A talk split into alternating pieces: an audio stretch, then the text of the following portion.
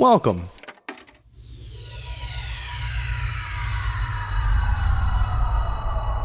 To Arcade Audio.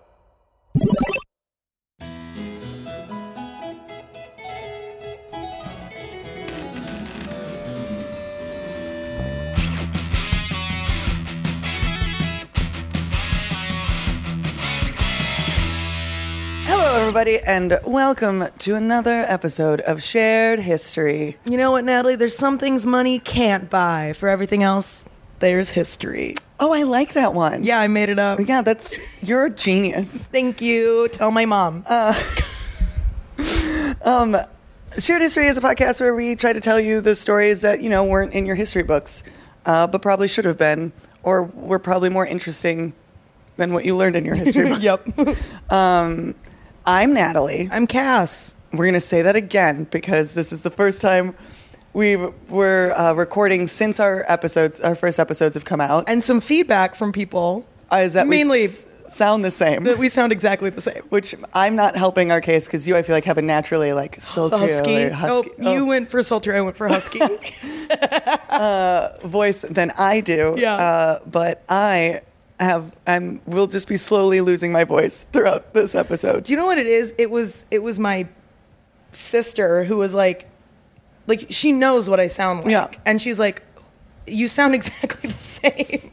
I was like, "Oh man, people who don't know us are gonna be screwed." but it's like, do they care? But we'll repeat this. I'm Natalie.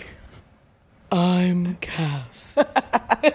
is that husk? Uh, and as always, on the ones and on twos? the ones and twos, on the beeps and the beats and the bops, we have DJ Rip Camalucci. And the beats and the beats and the bits and the bops and the beats and the bits and the bops. I didn't like that at all.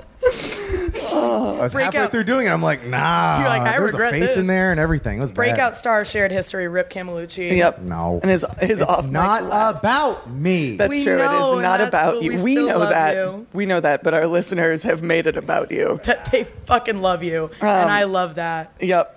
Uh, as always, uh, Rip's amazing, and uh, he's our producer, but he's also has a phone in his hand, so he, He can. has a uh, Wikipedia in his hand. Yeah, he has the power of Google at his fingertips. If one of us asks the other one a question that we didn't bother including in our research, uh, and he will drop a beat that factoid. if we so need. Uh, because you know what, Cass and I are not historians. We are not historians. And that's your disclaimer for this episode. All right. We're not at all uh, historians. I forgot the word historians. We're doing great. Killing it. Um, Natalie, are we on? Are we on Apple Podcasts? We and Stitcher and are. We're live on everything now. I just want to take a minute to like thank everybody.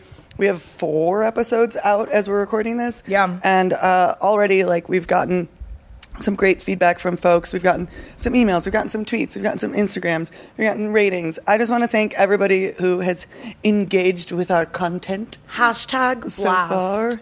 Uh, and also uh, to let you know that if you have not, if you enjoy this podcast, uh, Let us know. let us know. Uh, leave Validate us. A re- please do. We're sad. Uh, leave us a rating or a review on uh, the only two platforms that let you do that Apple and Stitcher. Um, subscribe so that we're at the top of your shit and you get every episode uh, and you know that it's coming. And ratings and reviews really do help other people find our podcast. So, Yeah. you know, pay it forward. Share the share the shared history. oh man, drink. And then uh, if you listen on, on on Spotify, or if you're the only person I know who listens to podcasts on Google Play, my brother, um, or Sup, if- or on like your RSS feeds or whatnot, take a screenshot of that, post it on your Instagram story or on your social medias, tag us. We might do a fun little. Yeah, we'll try to repost it if little we fan see it. Friday. If you tag us and we see it, we will reshare it. Yeah. Um, but also that's that's like the rating and review of the not Apple podcasts and Stitcher is what I've decided. R.I.P. iTunes. Uh, yeah. So uh, I normally we don't cover this much business up front, but we just wanted to thank you all for being so amazing so far, um, and remind you that we're we post um, we post like visual aids both on the Arcade Audio website with our episodes, Uh, and then also we post them on the social medias. So on Instagram and Twitter, we are at Shared Pod. So if you're like, if we talk about a statue and you're like, I, I wonder what that statue, looks like. We got the statue. Yeah, if our words aren't painting the best picture for you, we got picture a desk. We statue. literally looked at a picture book in one of our episodes. Yeah, for like five and minutes. talked about it. listen. It's beautiful, and It's I, gorgeous. I, I won't I won't hear anything else. Um, so that's all my business. You have any other business? I got no business. You got no business? It's none of your business if I want to. Sorry, I been hated that. I've been listening to a lot of Salt-N-Pepa lately. I never apologize for that. Never. Uh, DJ Rip, did we miss any business? No business missed. Great. Uh, shall we dig in? Let's dig in. Um, my topic is a little, a little abstract, a bit maybe. a reminder for our for our listeners. This is Cass speaking. Well, this Cass is going to tell a story now. Every time before you talk, even if it's just to like jump in for a really Slate quick your name. please slate your name. Uh, timing is everything. That won't kill the bit at all. Um, Cass here, friendly neighborhood Cass. Um, so my topic is the quote unquote origin of Latin America, mainly the the term Latin America. Um, we've covered uh, like American history, we've covered European history, a little bit of um, the Middle East, and so I was like, let's jump over to to South America, and I love that we're both so aware of our like blind spots in history too. Yeah, yeah, yeah. Because we're like, oh wait, I can't do another European thing, and also all I ever want to do is literature things. Like, oh, this book, and it's whatever. So, stretching um, my frame of ref here, uh, but so I wanted to do something in um, Latin America and just doing random, you know, Google searches like, hmm, what kind of stuff do I want to talk about? Everything was about the colonization by the Spanish and everyone coming over. And I was like, I don't want to do that. Let's go before that. And I mean, there's there's information out there, but it was just so abundantly clear that like they're always just little blurbs of the Aztecs and the Incas, and that's all. And then cool colonization. That's when things really started happening. And I'm like, eh, that's not very cool. Um, and then I found this uh, this article that was talking about where the term Latin America came from. So then this ends up going back into a lot of colonization stuff. But I thought it was interesting because um, the reason they started calling it Latin America was to Spain and England were kind of having at it with each other, or France. As they're wont to do. France, so France and England, Okay. even more so, right? Yeah. Um, Why can't those two just get along? Come on, guys.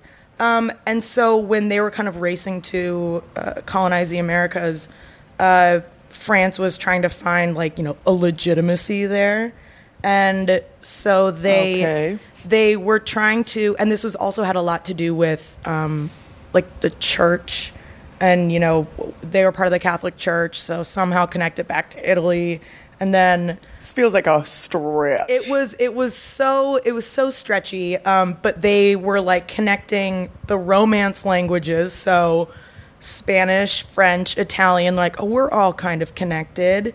And then since spain had initially colonized uh, latin america in the 1500s um, spain in the like 1800s was kind of starting to decline. Okay. so that's when france stepped over and they're technically like well this is spain's area south america.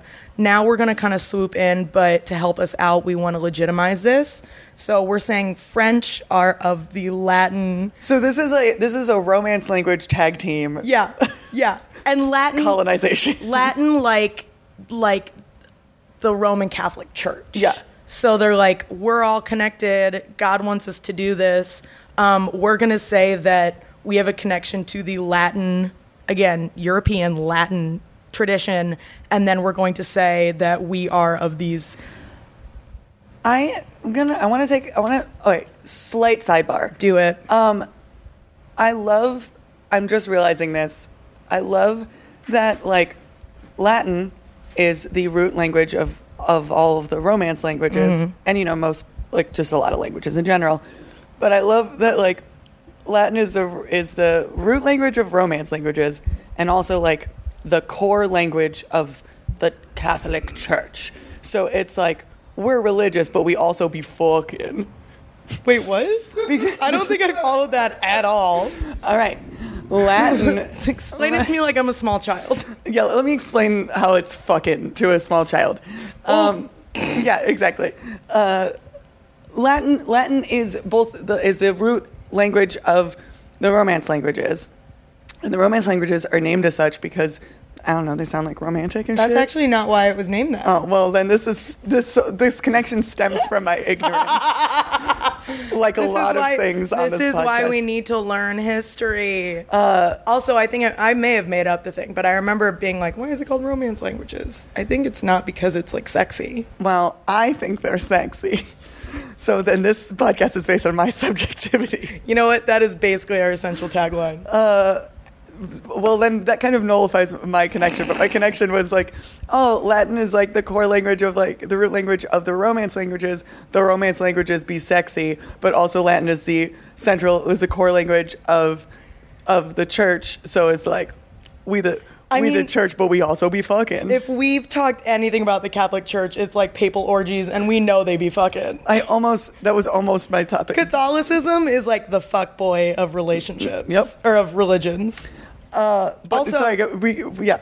I, I, I studied British lit in uh, in college, and my focus, like my main stuff, I like focusing on was um, the Romantic period, Mm-hmm. um, which was an era. It wasn't. It wasn't just everybody be fucking. Yeah, yeah, yeah. But so I remember like in college and like go back home, like everyone's like, "What are you studying?" I was like, "Literature." Like Brit lit. They're like, "Oh, like whatever." Like what exactly? I was like, "Oh, I'm studying um romantic literature," and everyone was like. Danielle. Danielle Steel. and I was trying to explain it's like, no, it's not like it's like a really boring um, subset of British literature where they spend four chapters talking about a tree. But it's not about It's that. not about it's not that. about that. Latin America. I'd also like to state for the record that I have again 100% been the person on this podcast who has dropped the f bomb first and made this episode explicit. I always feel like I wait for you and I'm like, It's okay, we're there yet. It's we're always there. me. Sorry, mom. be fucking. Um, so so this may seem like a really weird and arbitrary, like the origin of the term of Latin America. But as I was going through, there was um, there was a citation uh, of a book by, or maybe it was an article by Mauricio Tenorio-Trillo, um, and it's called "The Allure and Power of an Idea." And so that's what kind of piqued my interest. It's how they harnessed this, um, like obscure like it's not a, a factual thing at all it's like oh we're gonna s- use this idea that kind of sounds Plausible. plausible legitimate and we're gonna market the hell out of Yeah. it and um oh, I love a good rebrand. right yeah it's what's, what's that mad men episode where it's like uh, cigarettes they're toasted it's like all cigarettes are but you said it so it makes it sound Yeah. like they're different yeah um jon hamm what up um but so so the term originated um it can be traced back to the 1830s um that so the idea that a part of america has a linguistic affinity with the romance cultures as a whole and then this is a quote The Americas were inhabited by a people of a Latin race, and that it could therefore for ally itself with Latin Europe, ultimately overlapping the Latin church in a struggle with Teutonic Europe and the Anglo Saxon America and Slavic Europe. Basically, France was uh, team like Germany was invading France and they were trying to take control. Why And- can't they just get along? right? And so, so Germany, the Slavic countries, Anglo uh, Saxony, like uh, England, were all kind of on one team. Is like The whites. the white, they're, all whites, but team like Germanic languages and then team Latin languages. Which, you know, you know what languages are super romantic? The German, Germanic. language. yeah, ich liebe dich. Um, so. Wow, this is just gone You can't bring up you can't bring uh, you can't bring up words and language and not just have me focus on the I'm gonna have a list of taboo shit. words. I can't. Thank you for taking this journey with me. Let's. So so so France was like trying to establish legitimacy over Mm-hmm. here, and then um, and they used it as a way to counter British imperialism um, because Britain was uh, had been in the northern Americas, um, the United States, before they were, you know, the United States.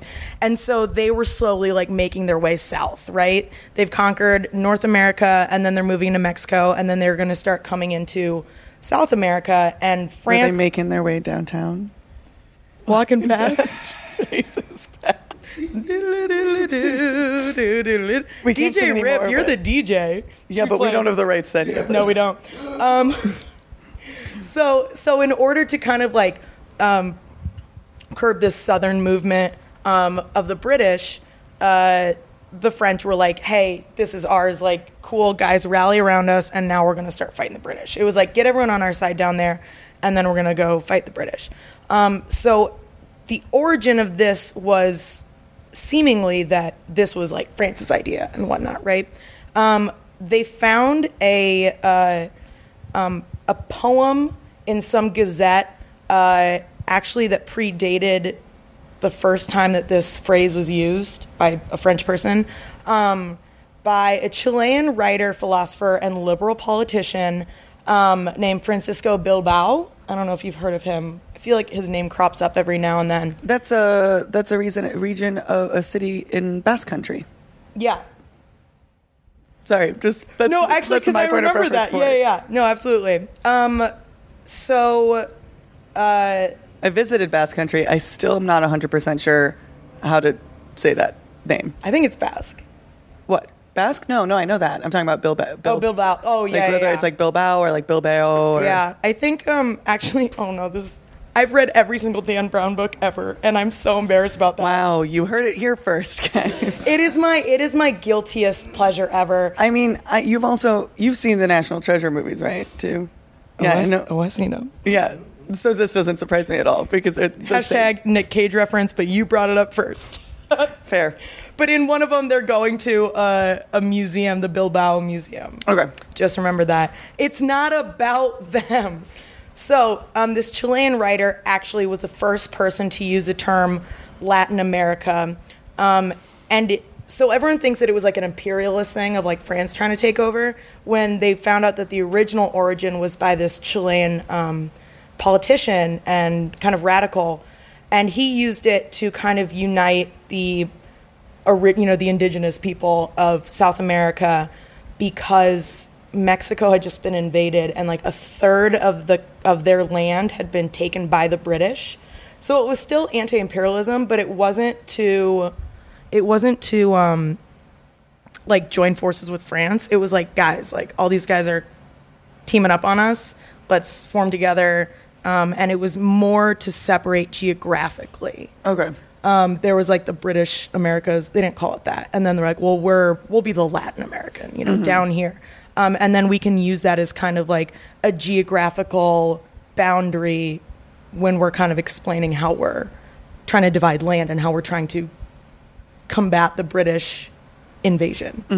Um, so what was originally kind of thought of as like an imperialist thing was actually um, a, a Chilean, it was a, a Latin American kind of guys. Let's team up, And then we stole the word. And then we stole the word as We uh, being the whites. as as the Europeans are wont Yeah. to do. Um, so then I was like, okay, uh, talking a lot about this, you know, term, and then this random Chilean guy, and making it really important that like he came up with the term four years earlier, like going into that a lot. So then I started researching a little about Francisco Bilbao, Bilbao pardon me, um, and he was like, he was a revolutionary. He was like super involved in the French Revolution. Actually, he was Okay. over there in Les Mis country in Les Mis time. this is the, this was that. This was it's to Right. give you reference. I Um, always need it. yeah, yeah, yeah. So There's he too was many. he was over there, and he um he was the like storming the gates and all that stuff with everyone, and so it was that um He was building barricades. He was waving flags. He was he was I don't know the songs as well, so I can't reference him as well. oh oh don't He worry. was making plans at the Red and Black yeah, Cafe. He was dreaming a dream. He was sitting. He was staring at empty tail, ta- chairs at empty tables. Can I say that my my not my go-to karaoke song, but my forced upon me karaoke song is "I Dreamed a Dream." I'm so sorry for your loss. No, I was I was in uh, uh, Boston with my my sister and my mom and I had been traveling and visiting a friend there, and someone had just like killed, you know, like Backstreet Boys, like everyone's digging it. It was a crowd favorite, and then all of a sudden Backstreet sudden, Boys are always a crowd favorite. and then all of a sudden I hear Cass. And doo doo doo doo doo doo. I was like, oh no, why did you? Because I don't know that song Yeah. very well. And so the first part is like just the sing talky of like, Yeah. there was a time, and then, Yeah. and I don't know that part. So I tried to start doing it, and I was like, guys, I'm not gonna lie, I don't know this part of the song, so I'm just gonna do crowd work. and I started like just talking to people, and I saw this guy. I was like, "What's your name, Steve? Steve, where are you from? Michigan, great." And I just started chatting with him, and then the song came up, and the song is about like oh, I know. a woman who was like scorned and then left with a kid and whatnot. So every time it was like, "You took my childhood in his stride, Steve." And Poor so Steve. Now my sister makes me sing that every time we do karaoke together, but it's not About guys i'm all over the place. Um, so he was over in um, france during all this stuff and he was um, he really took to this kind of idea of revolution and uh, fighting imperialist powers. And then he was doing actually a lot of um, promo work. He, he was talking a lot about the situation in south america while he was still in france He's like hey guys this is what's going on down there Okay. he was trying to like spread awareness there he was starting his own street team. he was starting his own Some street, street marketing. Yeah, yeah, yeah. And then and then when he went back, um, he uh, he this is when he kind of started doing his stuff in South America. Uh, his dad was a politician and he was exiled to Peru. So uh, Bilbao grew up in Peru, and I wrote this down just because I thought it was funny, where he studied astronomy, sciences, and music, and also practiced swimming and gymnastics. So In exile? yeah, when he was in Peru. The, he was a child. Okay. This is when he was growing up. I'm jumping around a lot. Um, and he was the first to advocate for the concept. Sounds like like a nice like vacation. right? I know. Casual Exile's exile. terrible. Exile's awful. I just like I have my I have ancestors like I my I think my great grandparents were like exiled to Siberia. So like exiled to Peru sounds yeah. sounds like a tropical vacation to me. Oh God. Yeah, Siberia, not a Not fun so place. Um, yeah, so he he advocated for the concept of Latin America, referring to South America in the wake of the U.S. Mexican War, um, formulating the concept as quote a direct echo of French anti-Pan-Slavism, um, in which Mexico lost much of its northern territory to the U.S. and U.S. intervention in Nicaragua. Um, he excluded Brazil from this Latin America because they were a monarchy with a black slave economy. He also excluded Paraguay um, and Mexico since it was so entangled in um, United States, whatnot. So when you see like North America, Central America, and South America, that break Yeah. is I think because he was like, we're not going to include Central America, Yeah. because like That's a there's a lot. There's just a hashtag lot it's complicated. Um, so he kind of found that break right there. The uh, the reason the U.S. played a central role in both of these like uh, things he wrote and used Latin America was this thing called the Walker Affair, which was super fucked up. It was a decision by President Franklin Pierce to recognize the regime recently established in Nicaragua by American William Walker, who ruled Nicaragua, for nearly a year and attempted to reinstate slavery there where it had been abolished for three decades already. Oh, fun. So yeah, so there was this like American regime that was just kind of like dicking around in Nicaragua and like we own this now and hey, let's let's do slavery again. And so Francisco was like, nah, I don't think that's cool.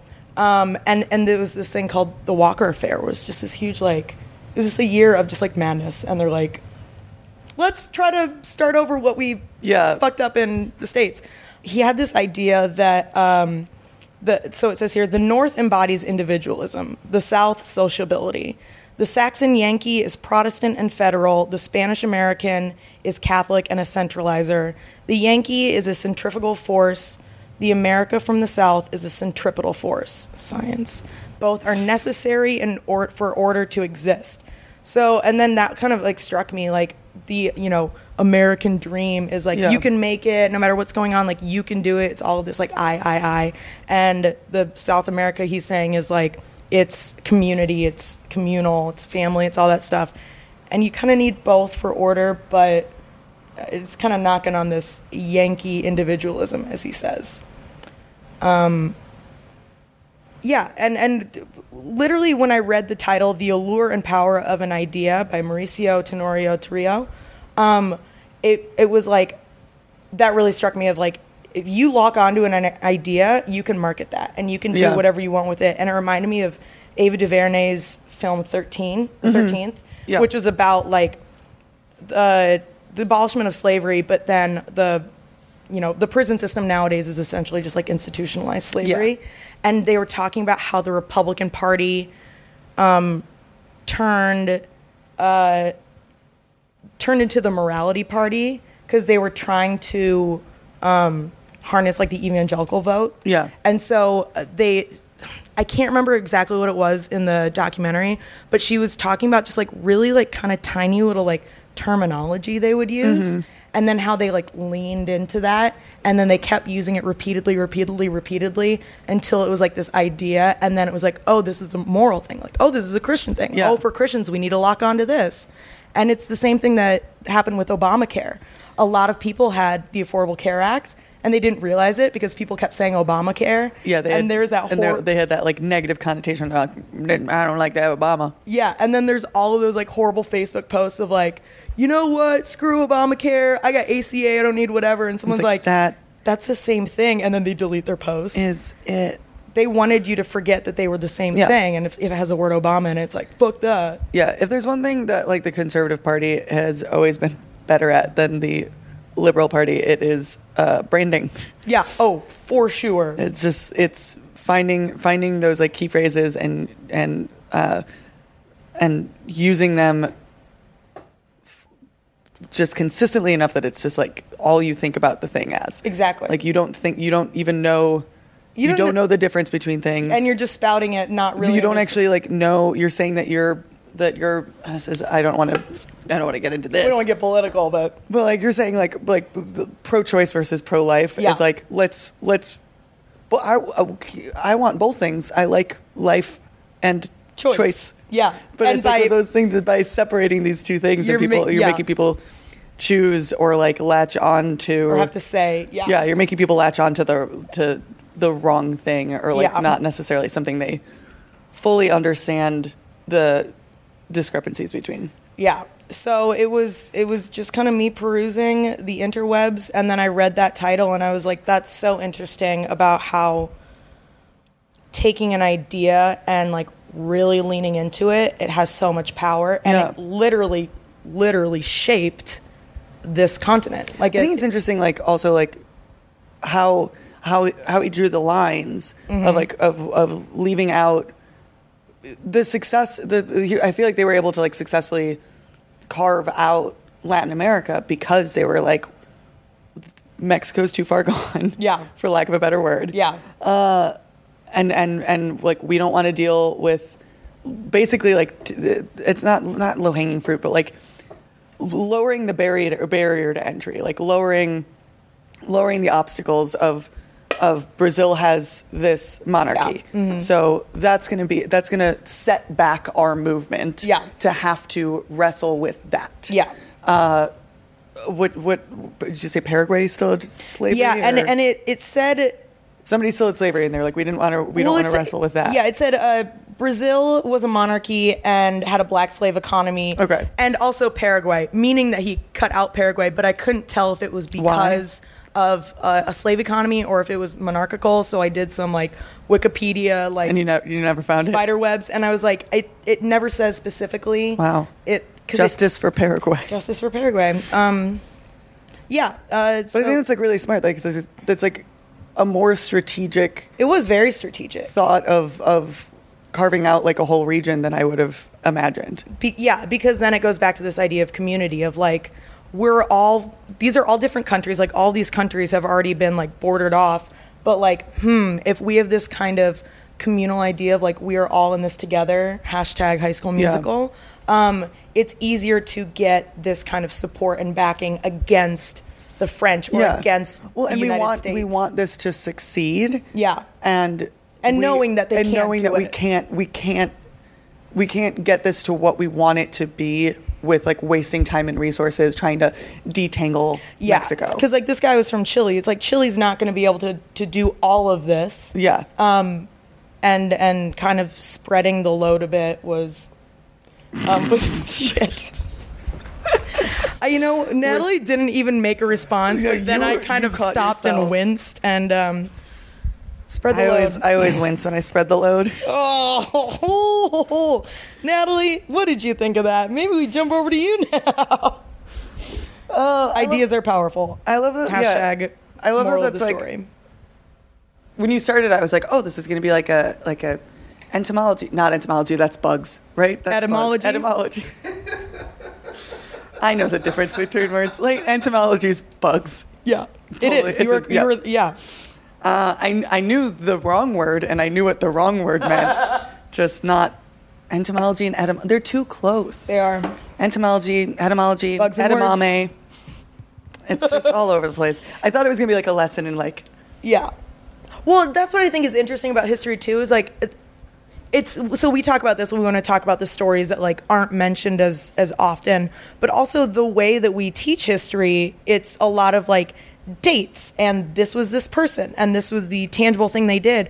When most of history evolved from the abstract or the strategy of you know ideas and whatnot. And it's hard to teach that, I know, but Yeah. I think those those small little tiny things that spread those ideas, literally, like in this case, they have just as much on on as an effect on the stats and facts as like a I'm glad, date will. I'm glad you bring that up. I'm going to tell you about some dates. Oh, you got a sick segue? That people You do. a segue? Well, because mine, mine is mine is a little bit more. I chose to- Natalie's the smoothest segueer ever. so smooth. Uh, I okay. I chose the topic that I chose, and then there's like 19 million different ways to talk about this, and there's Yeah. a lot to unpack, and I kind of wanted to focus it. Uh, and so I, uh, I, I want to talk about um, the Japanese ex- American exclusion, which, speaking of branding, we can call it what it was, which was putting the putting Japanese Americans in concentration camps Absolutely. within the borders of our country. Yeah. Um, and there's actually like a huge terminology debate around um, uh, around calling them concentration camps. Mm-hmm. Uh, that's what they called them like internment camps, relocation camps, Yeah. uh, concentration camps. Um, I will probably refer to them as all of the above Right. throughout this. Yeah. Um, but I so it's if if you what I think is interesting about the Japanese American exclusion. give us a give us a, a time frame here. Okay, this is this starts immediately after the attack on Pearl Harbor. Right. So 40 Yes. Uh, 40? fo- Uh, 40, 42, 40, I think it was 42. yeah, 41. 41. Uh, December 7th, not so much a date that would live in infamy, apparently, when it comes to the year. Uh, whoops. Thanks, Uh, uh, December 7th, 1941. Um, and and I'm gonna I'll touch on some stuff later that goes like all the way through the to the 80s. Mm. Um, but um, so that's our that's our time period.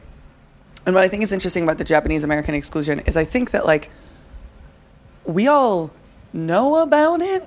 Like you guys all s- knew that there were Yeah. in- like internment camps in the United States, right? We learned that in history class. Yeah, yes. And it that was, was covered. a blip. Yeah. It was glossed. Yeah, and I like I I don't. It's not that I when I was thinking about it, it wasn't that like this is like a thing that nobody knows. Um, but I think it's just not talked about enough. And uh, I was in Seattle uh, a couple years ago, and we went to the uh, the Japanese American Exclusion Memorial in on Bainbridge Island, and that's actually what I was thinking about when I was like, "Oh, I want to talk about this because I want to talk about like that island was the first." Um, was like actually the first location that people were evacuated from. Um, Can I jump in quick? Yeah. So you're saying uh, the Japanese exclusion? it's a Japanese American exclusion. Is like kind of like like what the whole like Okay. that's like that would be like the fancy like I'd never heard the polite word terminology. exclusion. Like I'd never heard that term before. yeah. Okay. So Um, that's that's But it's I mean it's the forced relocation of, right, right, right. I'm just saying and uh, incarceration of in Japanese Americans in, in the honor of learning. Yeah. So uh, if you, for, uh, per the per the facts of the blip that you probably actually covered to an extent in history class, um, between uh, uh, 110,000 and 120,000 people of Japanese ancestry, uh, 62% of which were actually like legal U.S. citizens, um, were were uh, were relocated. Um, so, of 127,000 ish uh, Japanese Americans living in the continental U.S. at the time of Pearl Harbor, uh, uh, somewhere between 110 and 120 uh, resided on the West Coast, which is where what was, which was the area most that they that all of the uh, relocation happened. Like that they, that's where they started at least. Um, of those, uh, 80,000 were second generation, which so they were American born, and uh, and third generation, and the rest were first generation. So they're immigrants born in Japan and ineligible for U.S. citizenship under U.S. law. I learned some fun words. Uh, there's a, a word in Japanese for second generation, third generation, and first generation, and I am a horrible human being, and I'm gonna pronounce these the way that I think they're pronounced because I forgot to look it up. Um, and because one of them is the name of a bar in Chicago, and I think that I've constantly also pronounced this bar's name wrong. Um, so sorry, people who actually know Japanese, I'm the worst. Uh, so second generation is Nicey. That's a bar. Is a bar on a How do you spell it? N I S E I. Uh, third generation is is Sansi or Sansai, uh, and the re- and first generation are uh, Isai or I S S E I. Um, of note, Korean Americans and Taiwanese were classified as ethnically Japanese during this time because both areas were Japanese colonies at the time. Oh, okay. So for the rest of this, when I say like Japanese Americans or people of Japanese ancestry, that also includes Korean Americans and uh, Taiwanese Americans. Um, so uh, the idea behind this, so why did this happen? Um, racism. it's Hashtag. it's uh, racism. Surprise. Um, it was a response to the attack on Pearl Harbor. Uh, what was what's interesting is that the attack was in Hawaii, yet of the like 150,000 plus uh, Japanese Americans or people of Japanese ancestry in Hawaii, which is over a third of the population of Hawaii, uh, actually only 1,200 to 1,800 were interned. So it was mostly mostly the relocation happened on in the continental U.S. and it was mostly in the western in uh, the like the western side. Um, and the idea behind it was that there was the attack on Pearl Harbor. Everyone panicked and they're like, "We can't trust anyone Japanese Yeah. because surely they must be In spying cahoots. and in cahoots." Uh, and uh, so, spoiler alert: not a single case of espionage was uncovered uh, during and or like as a result of the internment of hundreds of thousands of people. Um, great. So the FBI arrested approximately, uh, um, like immediately after attack, the FBI arrested approximately uh, 5,500 leaders in the Japanese American communities in Alaska, Washington, Oregon, California, Hawaii, assuming and worried that they were involved in anti-American activity. Um, of course, all of them were cleared. In fact, there was a commission uh, report released uh, about a year after the attack on Pearl Harbor that was um, supposed to just investigate the attack. And the key finding is called the Roberts Commission. And the key finding was actually that uh, this general and admiral, this U.S. general and admiral, had been derelict in their duties during the attack. That was like the main takeaway. Yeah. Uh, was that like these two guys kind of fucked up? Um, but like a super vague passage, like mentioned like Japanese agents. And so basically the media took that, ran with it, uh, and were like, they're, they're, the, they're spying Fear-mongering, on us. yeah. Yeah, yeah, yeah. Um, interestingly enough, uh, Japanese intelligence agents didn't trust Japanese Americans and preferred to recruit Caucasians and African Americans. wow.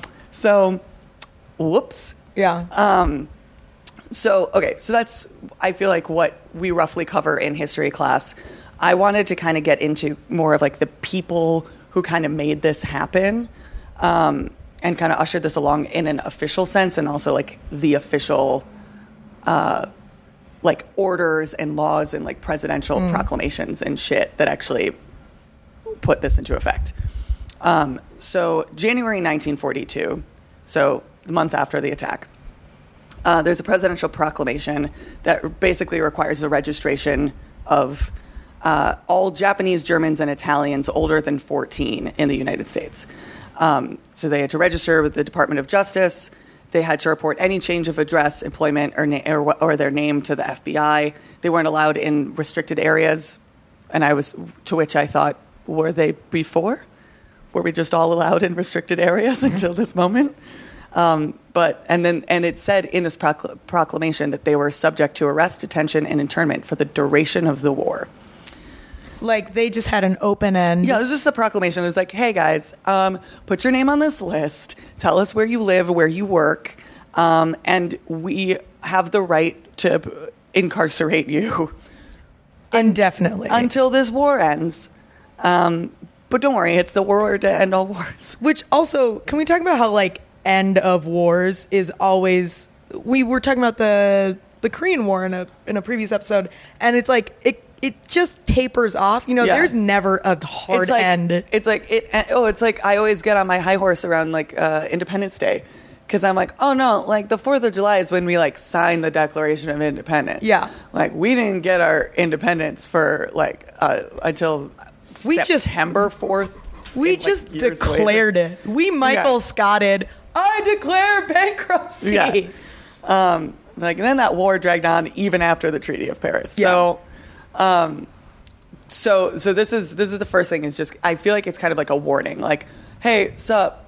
Uh, people are real scared right now. This is our reaction. Is that we might do this. We just want to let you know. put give us all of your information.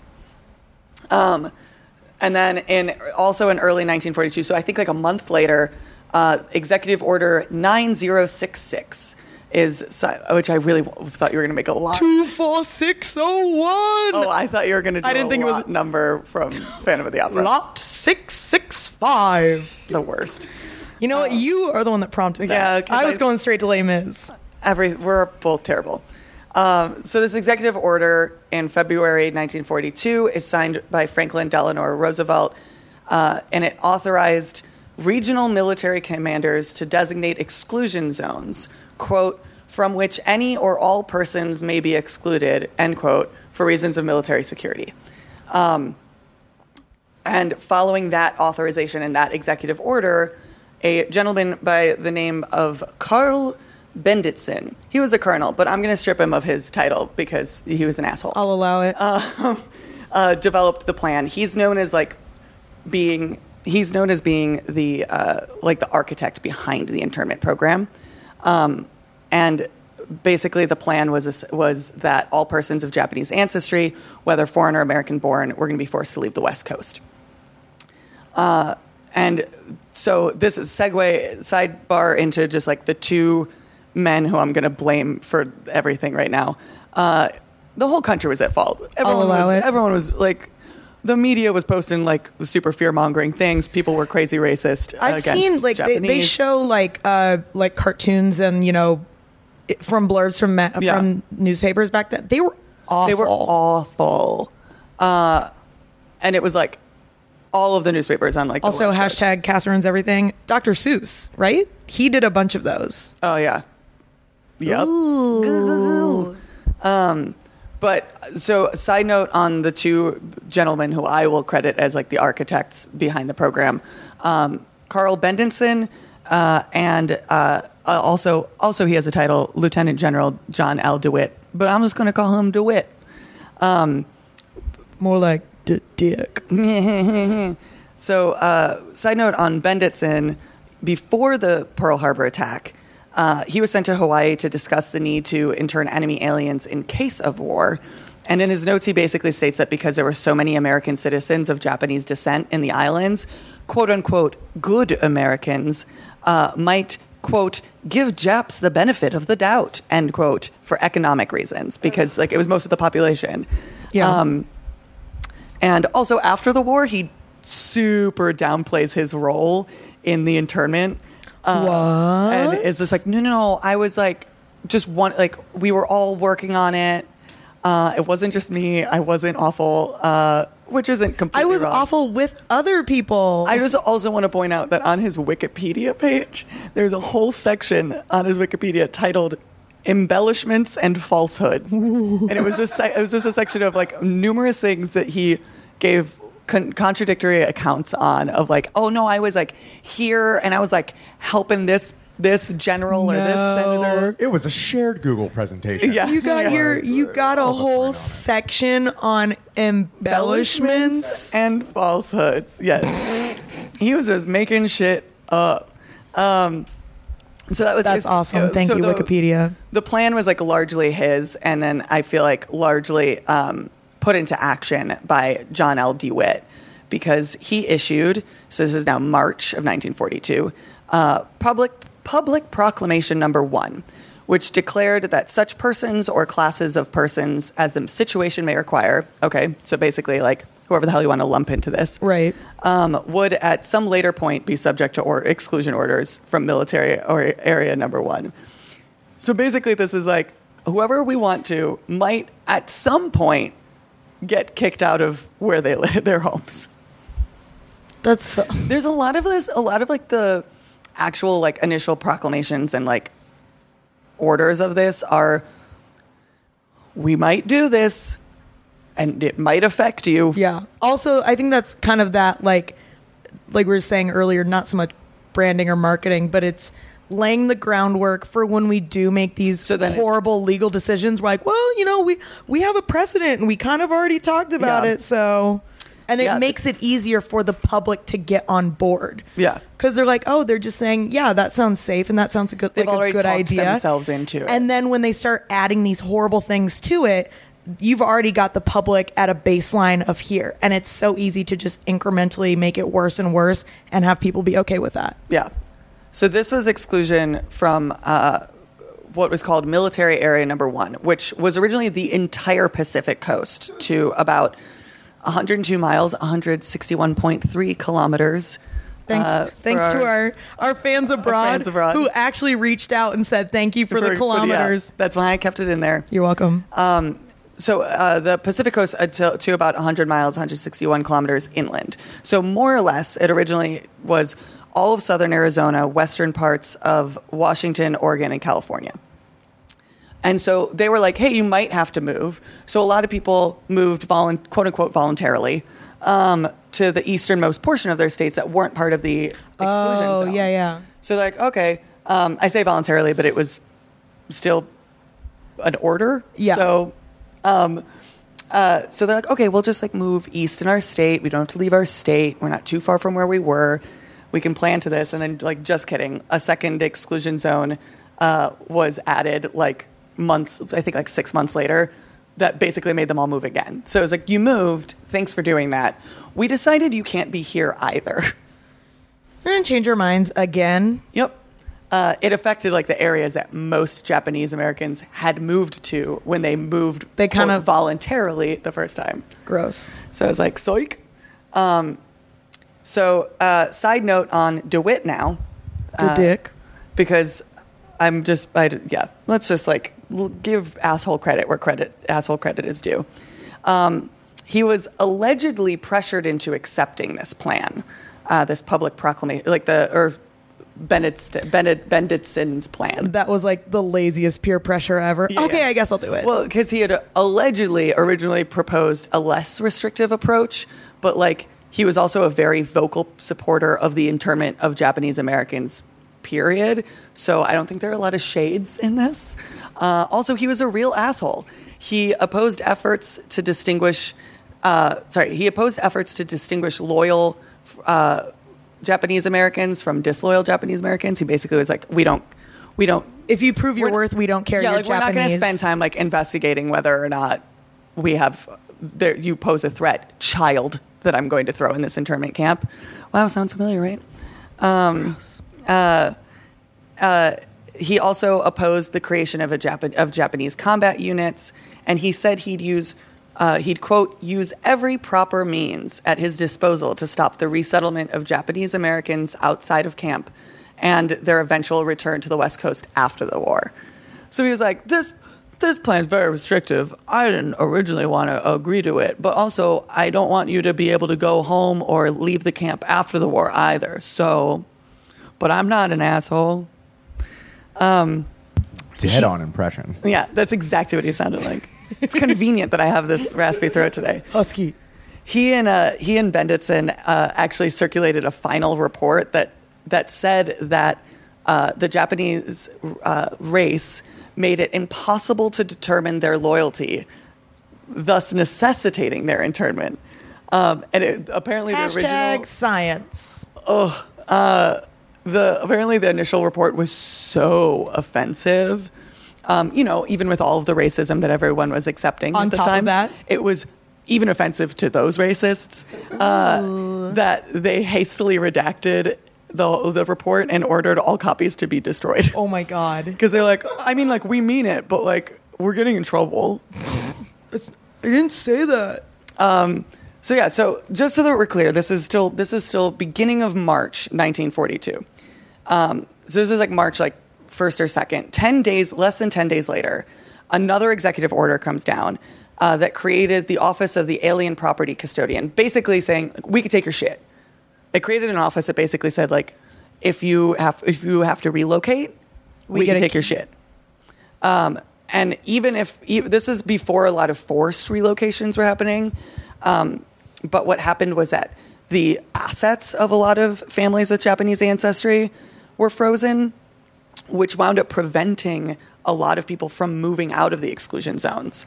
So they they weren't being forced to move out of the exclusion zones yet, but they were basically being told like it'd be a good idea because we might make you move. Yeah. But then their assets were frozen, so they couldn't. So they couldn't relocate on their own terms Yeah. Um, uh, and then so then like 10 days after that a public law uh, provided and finally provided enforcement of this executive order and made violations of of any military orders um, a misdemeanor punishable by up to 5k in fines and one year in prison this public law was authored by Bendetsen, signed by Roosevelt, approved by voice votes after only an hour of discussion in the Senate and 30 minutes in the House. They're all just like, yeah, okay, sounds good Checks out. checks out. Um, ten, uh, three days after that, another proclamation sets a curfew, uh, 8 p.m. to 6 a.m. for, quote, all enemy aliens and all persons of Japanese ancestry, end quote, within military areas, which I appreciate because they're like recognizing that they're not enemy aliens. They're like, if you're an enemy, if you might be an enemy of the state, or just if you're a person of Japanese ancestry, Yeah. curfew. Um, that same day was the first day that civilian exclusion orders came down and people were actually forcibly moved um, or like given another heads up. Uh, and it was for specific areas. Bainbridge Island, which I, which I mentioned before, was the first to be subjected due to its proximity to naval bases around Seattle. They had, so this was March 24th, they had until March 30th to prepare for removal. So they had six days to pack. Um, 227 people left Bainbridge Island on a ferry, being allowed to take only what they could carry. They were ferried to Seattle and then put on a train uh, to like more central California and and an area of Idaho, which climate-wise is nothing like what they were used to or packed for. They didn't know what to pack for because they weren't told where they were going. Yeah. Again, does this does this sound like what was happening in Germany? Uh, in Europe? But we're the good guys, We're the so good it's not the same. Another proclamation uh, a couple days later prohibited anyone of Japanese ancestry from leaving military area number one. Um, f- for this, okay, this didn't make sense to me, but I'm going to read it. For, quote, any purpose until and to the extent that a future proclamation or order of this headquarters shall so permit or direct, which I took to mean as you can't stay. We're going to give you orders that you have to leave, and we're going to put you on a train and make you leave. But you also can't like come and go as you please until we put you on a train and make you leave. it makes it sound like this is what you have to do until we change our mind and are going to tell you something Yeah, different. it's like we're gonna kick you out, but also until then, like, don't move at all. Um, and then uh, beginning of May, there was. But okay, so that was so exclusion order like number one. I think is the one civilian exclusion order like number one is like Bainbridge. Um, by May, we're already on civilian exclusion order like number thirty four, um, and it's just clearing out the rest of that military area, and they're moved to relocation camps, aka concentration camps. So uh, the eventually this in 1944, the Supreme Court like enters and tries like two cases on the subject. Um, the first was uh, Korematsu versus the United States, and in this one they upheld uh, a second generation uh, individual's conviction for violating the order, stating that in general the removal of Japanese Americans from the West Coast was constitutional. Um, however, they also unanimously declared in another case that loyal citizens of the United States, regardless of descent, could not be detained without cause. So, in summary, the Supreme Court's intervention, or not really intervention because it was, they had already been in camps for two years, um, said that the eviction of American citizens in the name of, the mil- of military necessity is legal. The subsequent incarceration of them is not. So we can we can remove you, but we can't hold you. Hold you. Yeah. Um, like we can. Yeah. Um, even so, the exclusion order wasn't rescinded until January second, nineteen forty-five. It was postponed actually because.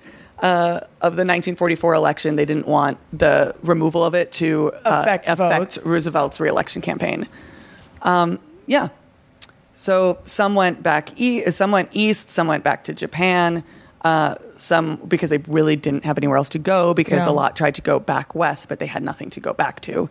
This is after. Uh, This is after the camps, are closed.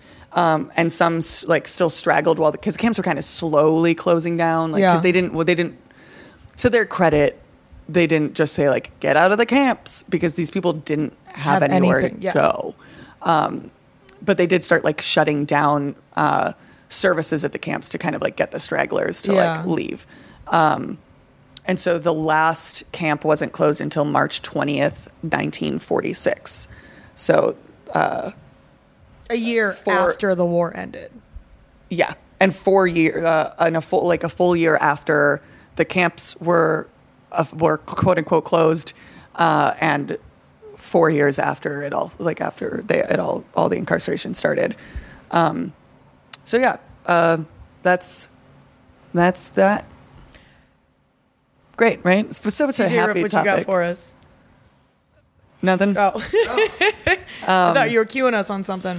Um, the the thing that I mean, I feel like this goes back to the idea thing as well. Like, yeah, maybe they were their reasonings on paper were like, oh, you might be a bad guy, but also this is playing into the like, let's fearmonger because it it weirdly makes people feel safe, you know, to have a scapegoat. To- but but they were already these, and this has parallels to now, already kind of like a, a disadvantaged people. Yeah. like there was rampant And racism towards there was no- Asian Americans at the time. Yes. Let's target this already vulnerable vulnerable group and then by doing that we'll make everyone it's easy to jump on board that. It's Yeah. easy to jump on board uh, a group of people who you have already decided are less than and now oh we're the average American is like doing their part by supporting this because it helps the war effort. And it's like sort of that thing where they're like very clearly the media was was selling this. Yeah.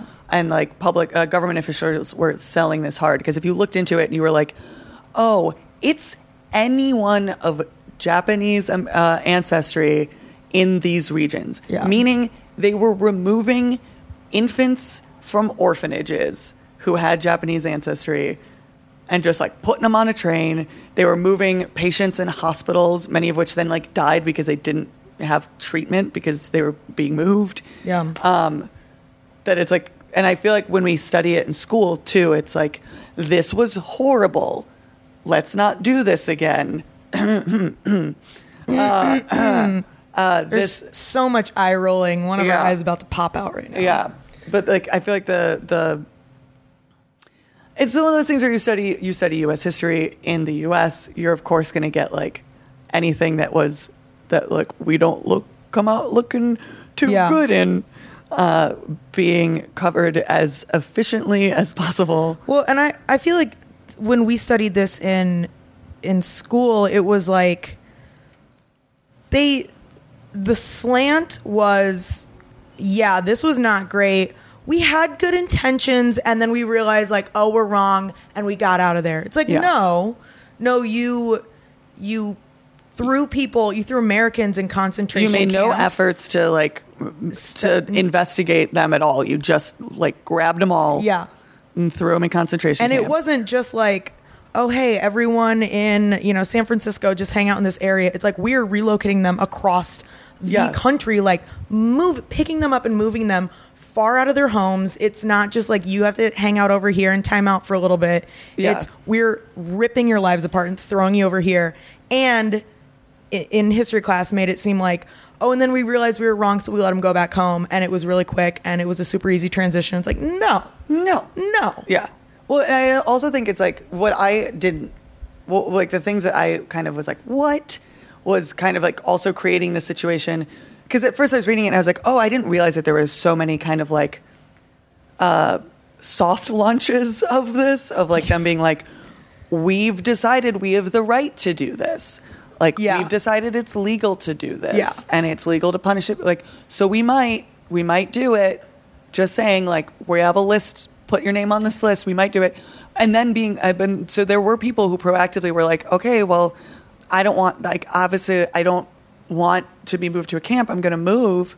And then the government being like, oh, mm, now, that Now, area is also part of it. Or, oh, but we seized all of your assets, we froze all of your assets. So even if you go anywhere, yeah. Yeah, you can't even try to avoid this atrocity that should never be happening. And back again to the slant and the way they they sold it in school is we're learning about this when we learn about World War II, right? Yeah. And so we're learning about the Holocaust and we're learning about concentration camps and work camps.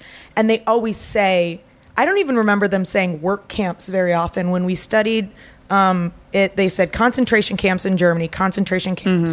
And then when we kind of started talking about you know what was going on in the states and they said internment camps and i remember being like this oh it's it's different then it's different because Yeah. they're not using the same words and i'm seeing black and white pictures of japanese americans behind bars literally Yeah. behind fences but some i never thought about it too much but i remember being like oh it's i guess it's not the same thing Well, because they use that terminology And there was a whole campaign that was like, it's for the protection of the Japanese Americans. And it's like, mm, what if the whole country just wasn't super fucking racist? Yeah, and and that's again why we go over it really quickly in school because no one, no one even was like, "Oh wait, teacher, this Yeah. sounds really similar." It's we didn't have time and they used different language, and so it's like, oh, okay, and then glossed over, and then it kind of desensitized us to like, no, this was They The didn't even, thing. I mean, like, nobody wanted to, like, take responsibility for it or apologize for it or, like, admit that it was wrong. Do you know were there any sort of reparations or There anything? were. I was actually just going to say because I was going to say that they didn't get a formal apology uh, from the U.S. government until 1978. Gross. So it was Ford gave it to them. They starting in like the civil uh, when they were it was during all the civil rights movement in the 60s. Younger Japanese Americans began a movement that was uh, actually mainly targeting like a, an official apology, but also reparations from the federal government Yeah. um, but the focus wasn't like documenting property losses that they suffered. It was more of just like, hey, uh, you want to admit that uh, this was real fucked up? Yeah. Um, so Ford gave an apology in '78, um, and uh, and of course one of the guys, uh, Bendetsen, is still alive and is on record opposing it. Um, and then in 1988, Dude, quit doubling down. It was wrong to say it. 88 was when they uh, when they when Reagan approved uh, financial redress. So it was uh, twenty thousand dollars for each surviving detainee. Um, so I don't think it was their The survivors. family. It was just it was survive. It was if if you yourself was detained, Yeah. not if you were like the child of. which it doesn't help anything because you rip these people's lives up and now their children and grandchildren are starting off on this economic level yeah of destitution Well, and also like the U.S. didn't have the money to get twenty thousand dollars to all of the surviving detainees at that time. So they had to like basically create a system of like who gets it first. Oh no! So most of these people probably didn't get anything. Well, and then in 1992, H.W. Bush did like they like they raised more money to do another round of it. Got it. I don't know if they like have like checked off them all. yeah. But yeah. There, there is um, a musical that came out in 2015 starring George Takei about is it Decay or Decay? George Takei. George Takei? Maybe it's Takei. I don't know. Um, Yeah, it's Takei. I watched Star I'm Trek. Actually staring at a Star Yep. uh, Spock mug right now. Yep, that this is my. Leonard Nimoy mug. Yeah. Um, it's starring George Takei, and it's about um, a, a, I think it's a soldier that comes back, and he's in a world, and he's in an internment camp.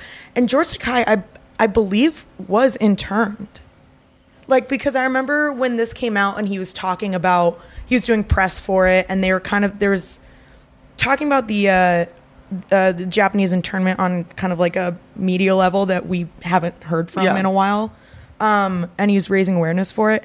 And I think either his parents, I thought that he said like he was in an internment camp, but maybe it was his parents. But he has some like direct connection to it, and you realize like it was not that long ago. No, like there are still there are still surviving detainees because they were literally putting infants in there. Yeah.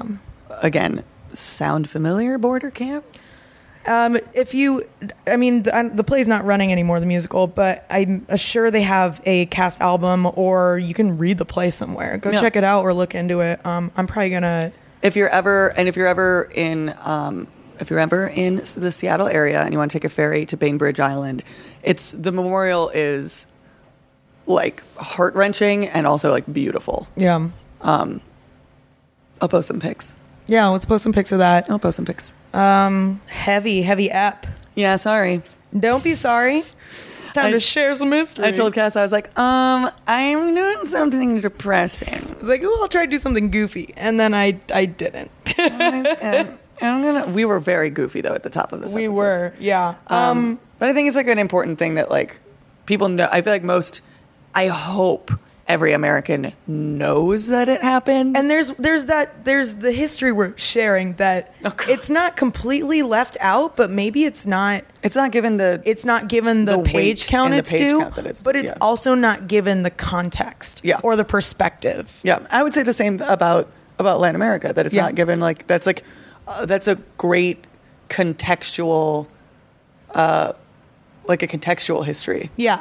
of like And we've talked about that. Like I love like context. It's like, Yeah. oh, this is exactly what was going on here. What was happening around it? What caused it? That led to it? And Mm-hmm. What what's set the stage What's the ripple effect? Yeah. because it goes so it's so much far more far reaching than just like in 1830 someone wrote a poem and said Latin America and yada and then poof, there was a Latin America. Boom. Yeah. it happened. Um, well, yeah. Thanks, thanks, guys. I, uh, I, I hope we didn't bring down your commute too much with talk of concentration camps. It's all right. I mean, not all. Most history is deeply depressing. Yeah. Uh, so it's going to happen.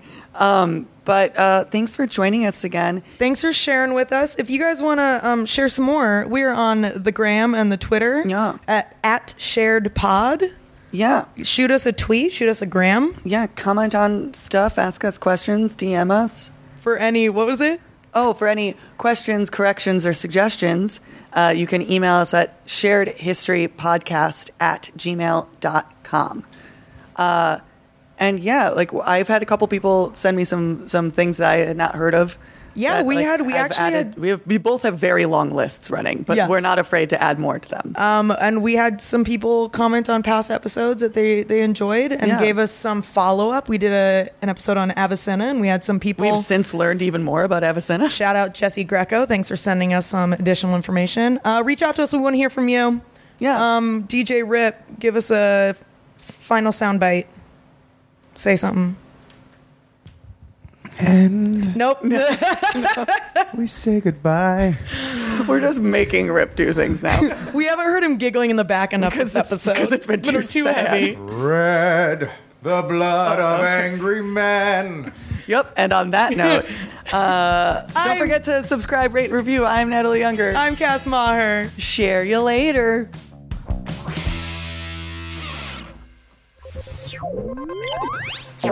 Thank you for playing Arcade Audio. Play more at arcadeaudio.net.